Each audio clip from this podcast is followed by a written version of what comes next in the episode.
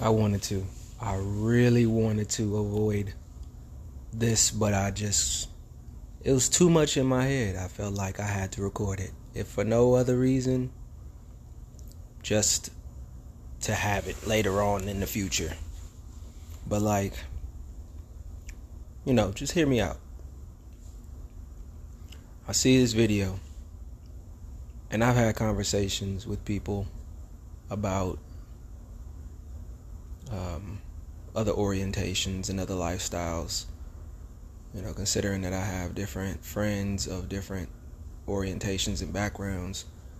So I understand a lot of different perspectives. So this really wasn't all that surprising to me. But I came to a new conclusion.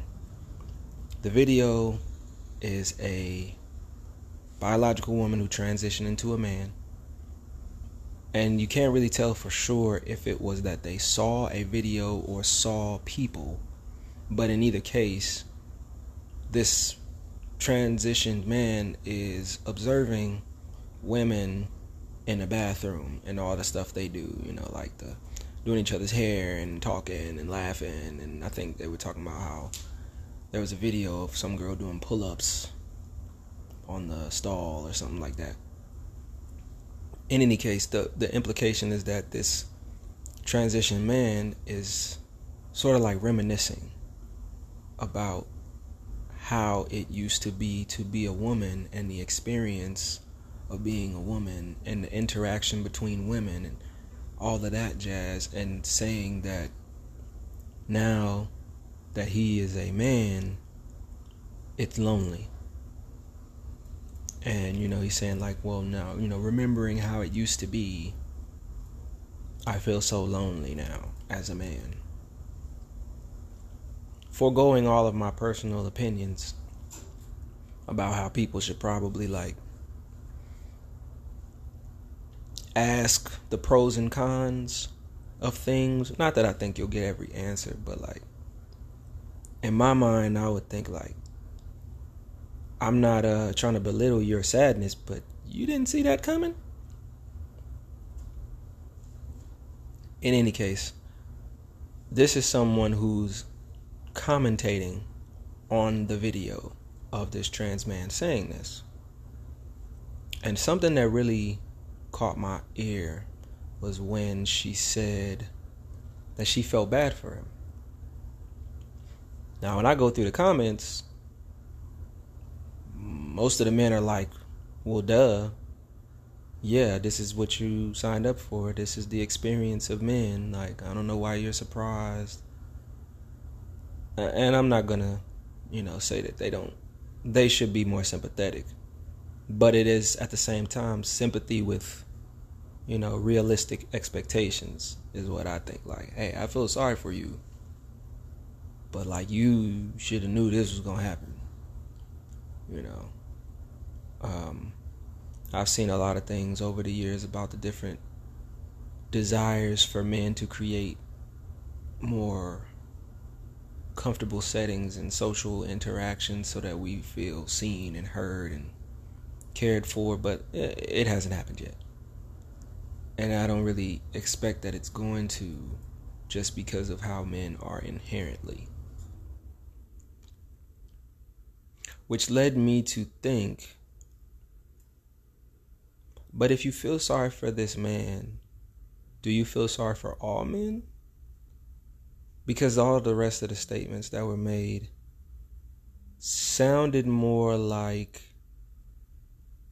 I can empathize with this person because I'm a woman and they used to be a woman. And I know that has to be jarring and it has to be a shock to have the memory of what it used to be like compared to what it's like now. And so I thought, well, if you feel sorry for him, you could not not feel sorry for other men. Because that's what this person is saying. The experience of men sucks. So you have to feel sorry for all men. Right? But that was never implied. Not that I was, you know, judging or anything, but I was just curious. Like, is that what you think? And so I thought, well, what would a person say if they were going to argue against my question? And that's what led to the parts that encouraged me to make this episode because I was like, well, this is something I don't know if people consider, but should be thought about. The question is basically, you know, the same implication that, well, this person is different. Something along the lines of this is a unique case. People in this unique experience are different because they used to be women, but now they're men. And so it's more of a culture shock. It's more of a self identity crisis to experience the negatives of this while focusing on the positives of the past. So my thought was bullshit. Not that I disagree with what this person's experiencing, but what's happening is you're trying to minimize the experience of men. Why? Because we're all children at one point. What I started to think about is what was it like when I was a boy? I don't know why, but for some reason, every time I start thinking about this men, women, and children thing, I always, every single time, envision that scene in Titanic. And I think it's because I saw that movie when I was a very young child. And it just stuck with me. The idea that for some reason, women and children needed to be saved, but all the men deserved to die. And I never understood that. And it was crazy to me. And I guess maybe in some place I internalized the fear of growing up to be a man, knowing that I my life doesn't matter in comparison. In comparison to the women and children I get to die. But the crazy thing is, 50% of the children are boys. So at some point in time, these boys will become men. And so I started thinking about that. As a child, I was always told I was cute. Oh, he's so cute. Oh, he's so handsome. Oh, he's gonna break all the hearts. Oh, he's gonna have all the girls. This is stuff people are telling me. As a child, people asking me if I got a girlfriend.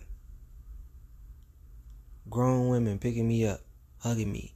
Strangers, don't even know me. Sit me on their lap. Calling me their little boyfriend. Hugging, kissing. And I mean, like, you know, appropriately. But, like, you know, just imagine being a young boy and having all of this love and affection on you all the time. And then you got your mom, your sisters, your aunt, your grandmother, your cousins, all the other women that are older than you in the family who dote on you because you're a baby, because you're a little kid. And all of the affection you get with that. And then all of a sudden, out of the blue, all of that stops.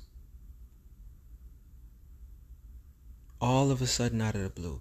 And the reality is, it happens when you become a teenager. Because now that you're a teenager, you're no longer a boy anymore. Now that you're a teenager, people don't see you like that. Generally, the concepts that come along with teenage boys are always negative. There is nothing positive said about teenage boys. It's you are a criminal, you are a villain, you're a predator, you're just a horny teenager, and all you want is sex and to take advantage of women. You're moody, you're distant, you don't want to talk, you're angry, you're depressed, you're violent, you're aggressive. Nothing good is said about teenage boys at all ever. Like, never. And so, this is what is thrown back at you all of a sudden out of the blue. You're a teenage boy. So, everything that you do and say and you think in your mind and every desire and intention you have must be negative. And I think there is some there's some thought that's in the back of everyone's mind that goes back to our cultural past. Oh, you're a teenager, which means you're basically a man, which means that at this point you need to go out with the men and do men stuff. Go hunt, go to war, go die to save the rest of us. You don't matter anymore. We, we don't see you like that. You're not sweet. You're not cute. You're not you're not, you know, something that we want to show affection towards anymore. And so I was thinking the shock to experience at the moment that your hormones are going crazy, at the moment where you can't control if your penis gets hard or not, at the moment where everyone is starting to really compete, whether it's sports or academics or social settings, the hierarchy of school. At the moment where you're having all of these changes and feel the least in control, is the same moment where everybody says ill. Young man, you're none of this lovey dovey affectionate stuff continues on. You have to stop that.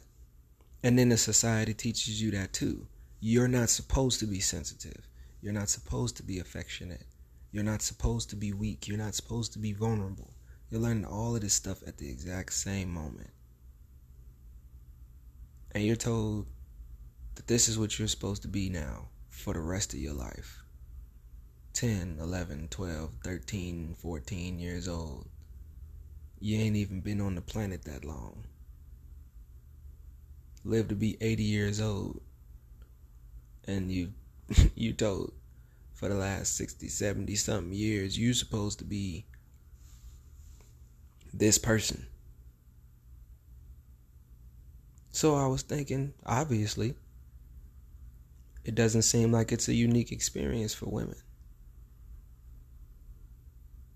And I would think that I would feel sorry more for teenage boys than for a grown woman.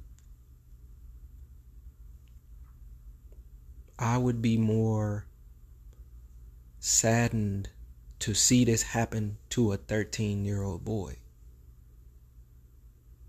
This transition than a woman who's in her 20s and 30s and decides to be a man. Because you had a choice. Albeit you might not have felt that way. This boy didn't have any choice. And he's reassured throughout the rest of his life that that's what it has to be. That he don't have no choice but to be what everyone is telling him.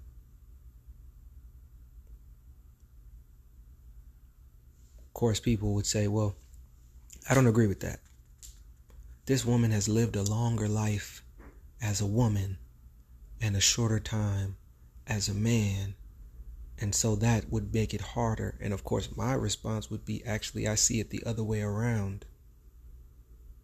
That this man has lived longer in this state of solitude in this state of loneliness. That's not a good thing. You know, the the idea that oh, this boy should be this man should be able to deal with it cuz he's been dealing with it longer. Well, I mean, pain is pain doesn't stop it from hurting just because it hurts longer.